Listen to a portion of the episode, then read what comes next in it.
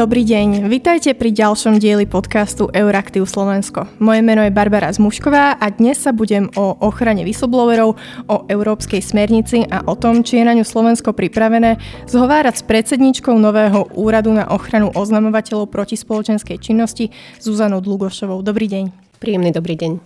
Pani Dlugošová, prečo vlastne váš úrad pred pol rokom vznikol a čo sa vám za ten čas podarilo urobiť? Ja by som začala tak zoširšia.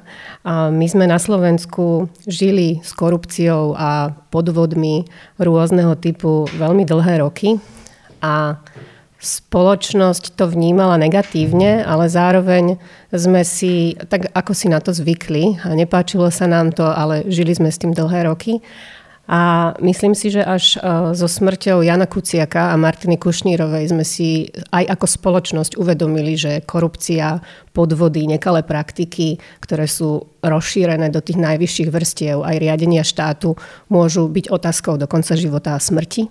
A keď sa možno pozeráme na tie posledné udalosti, tak e, naozaj endemická korupcia môže byť aj veľmi výrazným destabilizačným faktorom v politike, kedy sa naštrbuje vážne viera v demokratické a dôvera v demokratické inštitúcie štátu, čo môže viesť naozaj k rozkladu aj e, procesov v spoločnosti a súdržnosti v spoločnosti. A v tomto širšom kontexte vznikol aj Úrad na ochranu oznamovateľov, pretože my sme jedným z tých, e, jednou z tých inštitúcií, ktorá by tu mala byť, keď e, človek v situácii, kedy naozaj vo svojom zamestnaní, vo svojej práci narazí na nejakú závažnú nekalú praktiku, na podvod, na machinácie pri verejnom obstarávaní alebo priam na veľkú úplatkárskú kauzu, aby vedel, čo s tým, aby sa mal na koho obrátiť, aby mu niekto pomal, podal pomocnú ruku. Tak na toto tu vznikol Úrad na ochranu oznamovateľov. A čo sa, vás, čo sa vám teraz za ten pol rok zatiaľ možno podarilo? Máme za sebou dlhú fázu prípravy vôbec spustenia úradu, kedy sme naozaj začínali od nuly so, so pár kusmi nábytku, holými stenami. A, takže nechcem poslucháčov zaťažovať celým tým procesom, ale určite máme za sebou aj tento proces spúšťania, rozbiehania úradu, hľadania dobrých odborníkov, ktorí by sa do, tohto procesu zapojili. A som veľmi rada, že sme takých našli a úrad tvorí naozaj veľmi šikovný a motivovaný tým a ľudí. A v rámci, v rámci ďalšieho nastavovania procesov sme samozrejme išli aj do toho, aby sme boli inštitúciou, ktorá je pripravená od minulého septembra roku 2021 pri, byť, byť nápomocný oznamovateľom, ktorí sa na nás obrátia. Tak tieto procesy si myslím, že sú rámcovo nastavené, ale zároveň sme tu aj na to, aby sme poskytli konzultácie zamestnávateľom, lebo asi o tom ešte budeme hovoriť. Úrad je tu aj na to, aby menil kultúru spoločenskú, aby hovoril o tom, ako tie systémy v praxi môžu fungovať naozaj, aby tá ochrana oznamovateľov bola efektívna a aby tú ochranu poskytoval nielen štát, ale napríklad aj zamestnávateľ. Sme tu teda aj pre tých zamestnávateľov a poskytujeme im konzultácie na to, aby tie svoje interné systémy ochrany oznamovateľov a oznamovania mohli mať dobre nastavené. Samozrejme poskytujeme ďalej aj vzdelávanie pre štátnych úradníkov, ale aj pre firmy, ktoré o to majú záujem. A, v neposlednom rade ja osobne vnímam úrad na ochranu oznamovateľov aj ako možný dobrý zdroj informácií pre politikov a pre lídrov, ktorí potom ovplyvňujú legislatívu a ďalšie politiky, kedy my v rámci našich aktivít vieme zrkadliť potom tie problémy, ktoré v spoločnosti existujú. Vieme mapovať korupčné správanie na Slovensku a vieme z toho možno potom upozorňovať na to, kde sú najzávažnejšie problémy a aké systémové zlyhania sa v štáte vyskytujú. A hovoriť o tom samozrejme. Možno, aby ste to poslucháči vedeli lepšie um, pripomenúť, tak mo- mohli by si nám z minulosti povedať o nejakých napríklad medializovaných prípadoch, že kto boli takí tí whistlebloweri na Slovensku, ktorých ľudia možno poznajú? Ešte pred vznikom e, úradu na ochranu oznamovateľov a musím povedať, že obrovský a nesmiernu, nesmiernu, nesmierny kus práce vykonala e, občianská iniciatíva Biela vrana, e, ktorá ktorú najprv sprevádzkoval Aliancia Fair Play. Dnes je to občianske združenie Bystriny, ktorá urobila naozaj veľký kus roboty v rámci spoločenského oceňovania oznamovateľov alebo whistleblowerov a v rámci týchto verejných aktivít, kedy títo ľudia boli verejne oceňovaní na každý rok 17. novembra a symbolickým spôsobom a sme sa dozvedeli o ich životných príbehoch a o tom, že boli naozaj tými odvážnymi bielými vranami, ktorí sa mali tú odvahu postaviť sa aj z očí v oči možno následným odvetným opatreniam a naozaj s ťažkým situáciám, ktoré nasledovali. A nebola tu ešte taká inštitúcia. Ja som dnes rada, že mnohé z tých príbehov bielých vrán by mu vôbec nemoli takýto dramatický priebeh, pretože tu úrad na ochranu oznamovateľov bol, by bol a poskytol by im pomocnú ruku. Napadá ma možno Zuzana Pechočiaková z fakultnej nemocnici v Nitre, ktorá poukázala na to, že sa naozaj tajným a pokutným spôsobom bielila zdravotná dokumentácia malého pacienta. Následne potom čelila rôznym šikanozným opatreniam v rámci nemocničnej praxe pani Ľubica Lapinová v rámci lesného úradu vo zvolenie, ktorá ako kontrolórka prišla na závažné machinácie pri verejnom obstarávaní a neskôr čelila pokusom o vyhodenie zo zamestnania, aj sa niekoľko rokov súdila v rámci pracovnoprávneho sporu. Máme množstvo takýchto prípadov, vďaka bielým vránam to vieme a, a určite je množstvo ľudí, o ktorých aj nevieme a my budeme čakať na ďalších, ktorí vieme poskytnúť pomocnú ruku. Čo to vlastne znamená tá protispoločenská činnosť, ktorú máte aj v názve, že um, keď si človek um, niečo sa dozvie, uh, že sa deje v jeho firme, tak v akých prípadoch môže ísť za vami, alebo v akých prípadoch sa stáva whistleblowerom? Ide vlastne o každé porušenie zákona, kedy toto porušenie má vážny dopad na verejný záujem. Teda na záujem, ktorý chráni zákon. Netýka sa to len záujmu jednotlivca, napríklad, že sa niekomu nepáči to, že nemá kanceláriu istej veľkosti alebo možno má čeli nejakým zlým vzťahom v zamestnaní alebo ho šéf úradu nechce poslať na, na vzdelávanie ďalšie, ale ide o naozaj vážne prípady, kedy sa človek stretne s korupciou, kedy sa stretne s finančnými podvodmi, kedy sa stretne naozaj s fiktívnymi faktúrami alebo s výrobným procesom, ktoré priamo poškodzuje zdravie alebo životné prostredie ľudí. Ľudia na svojom pracovisku, vo svojom zamestnaní, keď sa s niečím takým stretnú, hovoríme, že narazili na protispoločenskú e, činnosť. Ten zákon náš, ktorý upravuje našu činnosť, používa takýto pojem. My nie sme z tohto pojmu úplne šťastní, pretože nám evokuje aj časy minulé, ale zjednodušene povedané ide o vážne porušenie zákona, ktoré môže dosahovať intenzitu trestného činu, ale môžu ísť aj o priestupky alebo správne delikty ľudia, ktorí pracujú vo firmách alebo v štátnych inštitúciách, vedia asi o čom hovorím, kde naozaj následkom môže byť uh, trestné konanie alebo pokuta za správny delikt. Keď na niečo také narazíme, uh, môžeme to oznámiť či už u zamestnávateľa alebo orgánom činnom v trestnom konaní, ale môžeme sa obrátiť aj na úrad. Takže predstavme si, že zamestnanec si zistí, všimne, že jeho firme je niečo, čo považuje za to, že možno je to trestná činnosť. A teda akým spôsobom tomuto človeku môžete pomôcť? Lebo ja si to predstavujem, že nejakej šíkanie alebo nejakým, aspoň tomu, že sa v tej firme stane nejak neobľúbený, tomu úplne asi nemôžete zabrániť. Nemôžeme tomu zabrániť, ale zareagujem aj na toto, začnem od začiatku.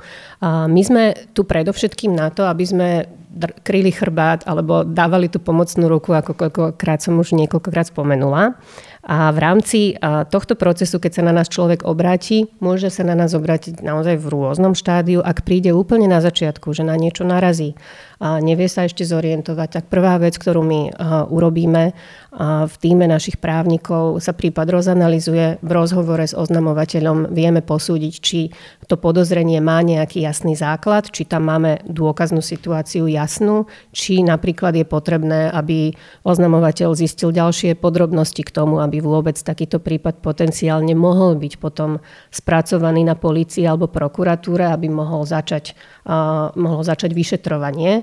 A teda uh, nie každé podozrenie, ktoré, o ktorom je človek presvedčený, nemusí skončiť úspešne aj preto, že pretože aj orgány činné v trestnom konaní potrebujú istý, isté penzum dôkazov, aby mohli začať uh, vyšetrovanie. V rámci toho teda sa staráme o to, aby prípad bol dobre zadokumentovaný, aby bol oznamovateľ pripravený ho podať. Chcem aj zdôrazniť, že oznamovateľ, ktorý sa naozaj obáva o následky svojho oznámenia a môže požiadať úrad aj o to, aby bola zachovaná anonymita tohto oznamovateľa a my v takom prípade vieme ako úrad podať oznámenie vo vlastnom mene a vieme aj pripraviť to oznámenie v spolupráci s takýmto oznamovateľom.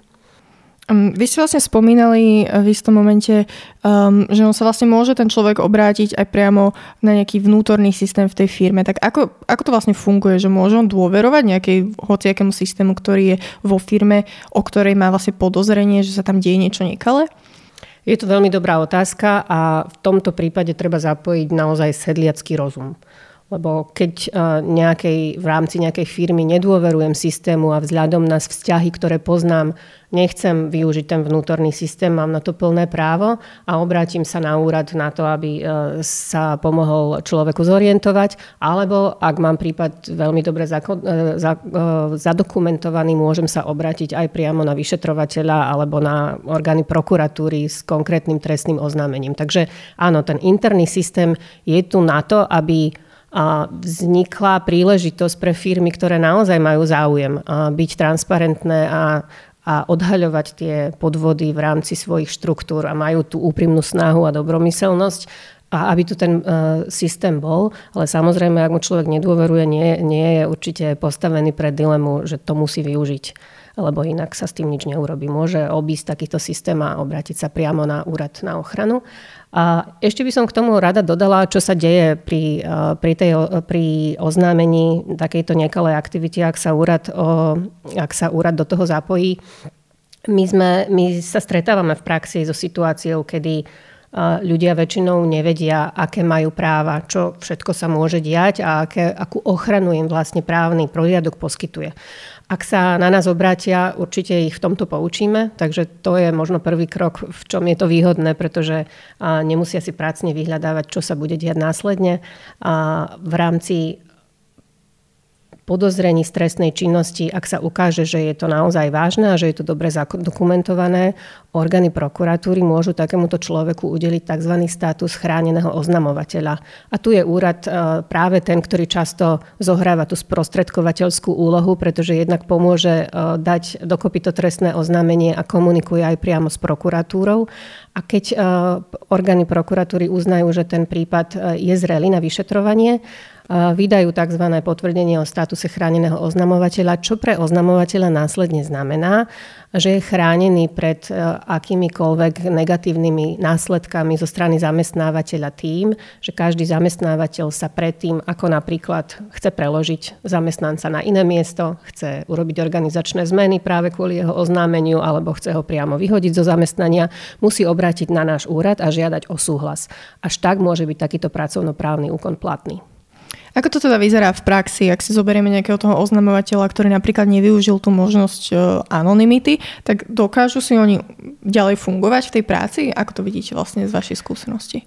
Je to individuálne a naozaj závisí aj od osobnej odolnosti, odhodlanosti, situácie, naozaj podporných e, sietí, ktoré ten človek má, či už v rodine alebo v samotnom zamestnaní. Niektorí zamestnávateľia to rešpektujú, niektorí majú minimálne pokusy o organizačné zmeny alebo snahy o prepustenie e, zamestnanca a vtedy si treba zvážiť, e, do čoho chceme ísť, ale treba povedať aj to, že my tu vďaka tejto novej legislatíve a Úradu na ochranu oznamovateľov máme aj tzv. taký ten odstrašujúci prvok eh, v rámci legislatívy, pretože každý takýto zamestnávateľ, ktorý si dovolí takýmto spôsobom postihovať zamestnanca len preto, že oznámil nekalú praktiku, čeli potenciálne sankciám zo strany Úradu na ochranu oznamovateľov, pretože keď sa takýto, takéto aktivity zamestnávateľa preukážu, úrad môže udeliť pokuty priamo zamestnávateľovi alebo dokonca jednotlivcom, ktorí u toho zamestnávateľa napríklad šikanujú, zastrašujú oznamovateľa a podobne. Ehm, vy sa teda stretávate a pracujete s nejakými tými ľuďmi konkrétne. Hm, vedia by ste povedať, či možno po tom nejakom čase to skôr ľutujú, možno, že to šli, alebo že sa cítite dobre, sú so sebou spokojní, že niečo také vyniesli na von? Asi by som, eh, dovolím si hovoriť naozaj len anekdoticky, pretože sú to jednotlivé prípady, úrad ešte nefunguje tak dlho, aby sme možno mohli zovšeobecňovať, ale u tých závažných vecí, kedy človek naozaj dlho bojoval s tým, aby eh, ten prípad riešil, pretože ho to mrzelo z rôznych dôvodov, aj pre ten pocit spravodlivosti alebo nedostatku férovosti, ktorú, ktorú videl. A väčšinou e, tým ľuďom odľahne, aj keď čelia potom neskôr zložitým situáciám, a ten pocit, že urobili správnu vec, ich e, samozrejme živí. A na druhej strane, ak čelia tlakom, my si na úrade uvedomujeme, že aj psychosociálna pomoc je niečo, čo je dôležitým aspektom pri ochrane oznamovateľov a rozprávame sa zatiaľ interne o tom, ako by sme mohli rozšíriť naše služby aj týmto smerom. Takže sú, aj, sú určite aj takéto potreby. Každý to zvláda inak aj podľa okolností. Na európskej úrovni sa vlastne prijal zákon o ochrane whistleblowerov, ktorý mal mať tú slovenskú verziu pripravenú už do konca minulého roka. To sa teda úplne nestalo, takže sa vás pýtam, prečo s tou transpozíciou meškáme a v akom štádiu je tá novela? Tú odpoveď vám asi nedám úplnú, pretože by som musela hovoriť za gestora, ktorý to pripravuje, takže do všetkých detailov nevidím. My sme boli účastní aj medzirezortného pripomienkového konania a spolupracujeme s úradom vlády, ktorý e, má na starosti prípravu tejto novely. Naša posledná informácia je, že je e, konkrétna, konkrétny návrh novely pripravený e, s tým, že čo skoro by mali na rokovanie vlády. Áno, meškáme s tým. A na druhej strane musím povedať, že už len tým, že máme zákon o ochrane oznamovateľov, máme do veľkej miery smernicu transponovanú. Teda taká tá základná základné penzum ochranných možností pre oznamovateľov my už dokonca máme v praxi od roku 2015 v zmysle našej legislatívy. To, o čo sa my teraz ako úrad snažíme, je zavádzať práve tieto formálne pravidlá aj do takej dobrej praxe a to je našou úlohou, ale verím, že snáď do leta bude aj novela na stole. Aké teda novinky prinesie táto novela a ako vám možno pomôže vykonávať vašu prácu? A jednu z hlavných noviniek, ktoré by som spomenula, je najmä rozsah účinnosti zákona a teda že oznamovatelia už nebudú v zmysle zákona len zamestnanci, teda tí, ktorí pracujú v pracovnoprávnych a obdobných vzťahoch, ale ochrana sa potenciálne môže týkať aj zmluvných partnerov, samostatne zárobkovo činných osôb a všetkých, ktorí sa v akejkoľvek svojej pozícii v rámci výkonu práce naozaj v tom najširšom zmysle slova stretnú s nekalými praktikami, môžu využívať tento zákon a vzhľadom na okolnosti potom aj prostriedky jeho ochrany.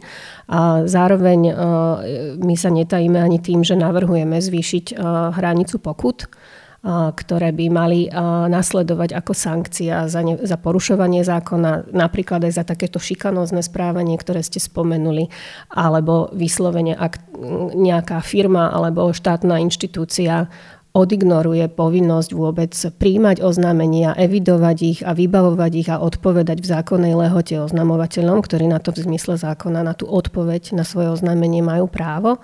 To všetko bude sankcionovateľné a aj samotná smernica hovorí o tom, že takéto sankcie majú byť primerané, efektívne a odstrašujúce. A v tomto duchu teda navrhujeme aj zvýšiť, eh, zvýšiť eh, hranicu eh, sankcií, ktoré sú dnes v zákone. Um, čítal som aj kritiku nejakých firiem alebo nejakú obavu možno, že keďže je tam aj tá povinnosť uh, zaviesť nejaké niečo, čo by oni možno vnímali ako uh, nejakú byrokraciu, naozaj mať ten interný systém príjmania týchto žiadostí um, a tým, že zvyšujete nejakým spôsobom tie pokuty, tak je tam nejaká obava, že či to nemôže byť likvidačné pre nejakú firmu. Nemyslím si a zároveň uh, tá úvaha na zvyšovanie sankcií pochádza aj z presvedčenia, že keď máme pravidlá a nemáme zároveň nastavené mechanizmy, v rámci ktorých to porušovanie pravidel bude ten, kto to naozaj svojvoľne a hrubým spôsobom porušuje, cítiť. Nikdy sa e, takéto pravidla nezavedú naozaj efektívne do praxe. A samozrejme, tá primeranosť pokut závisí aj od okolností konkrétneho prípadu. Teda v prípade malej firmy určite úrad nie je nastavený tak, aby sankcionoval tými najvyššími e, hranicami. Závisí to vždy aj od obratu, od dôležitosti kauzy, od e, naozaj e, okolností každého jednotlivého prípadu, keď je to naozaj pochybenie z nevedomosti, je to úplne iné, ako keď úplne vedomým spôsobom šikanujete a perzekvujete oznamovateľa na pracovisku. A ako sa vám teraz zatiaľ spolupracuje s úradom vlády, ktorý je gestorom tejto um, transpozície Európskej smernice? Komunikujeme pravidelne, v tomto, v tomto si myslím, že žiadna, žiadna nejaká vážny, vážny problém alebo vážne škrípanie nebolo. Vieme si vysvetliť veci aj pozície, takže po obsahovej stránke naozaj žiadne výhrady nemáme. Skôr čakáme na výsledok, aby sa aj dotiahol formálne do konca. A možno ešte posledná otázka. Čo by ste odkázali nejakému Slovákovi, ktorý má podozrenie, že vo firme sa deje niečo nekalé? Um, čo by ste mu teda odporúčili? Každému odporúčame obratiť sa na nás, keď chce sa hoci človek aj len porozprávať o tom, že niečo vníma. A samozrejme to vnímanie nemusí vždy korešpondovať aj s tou realitou alebo s tým, aká je zákonná úprava úrad je pripravený poskytnúť aj takúto orientáciu v tom, aby človek vedel, čo mu čelí a čo, čo práve sa mu možno deje pred očami a následne ho previesť celým procesom. Je to vždy vážne rozhodnutie, ale ako aj na jednej z diskusí pani Zuzana Hlavková raz povedala, že každé to rozhodnutie z jej vlastnej skúsenosti formuje človeka. Aj to, že oznámime, ale aj to, že neoznámime nejakú nekalú praktiku človeka formuje a ovplyvňuje. Teda žiadne z tých rozhodnutí nie je bez následkov a my sme naozaj otvorení pomôcť maximálnym spôsobom, akým len vieme. Samozrejme ostatné aj na pleciach oznamovateľa, ale sme tu na to, aby sme tie plecia podržali. Hovorí Zuzana Dlugošová, predsednička Úradu na ochranu oznamovateľov proti spoločenskej činnosti. Ďakujem za rozhovor. A ja veľmi pekne ďakujem. A za pozornosť ďakujem aj poslucháčom a za redakciu Euraktiv Slovensko vám prajem ešte pekný deň.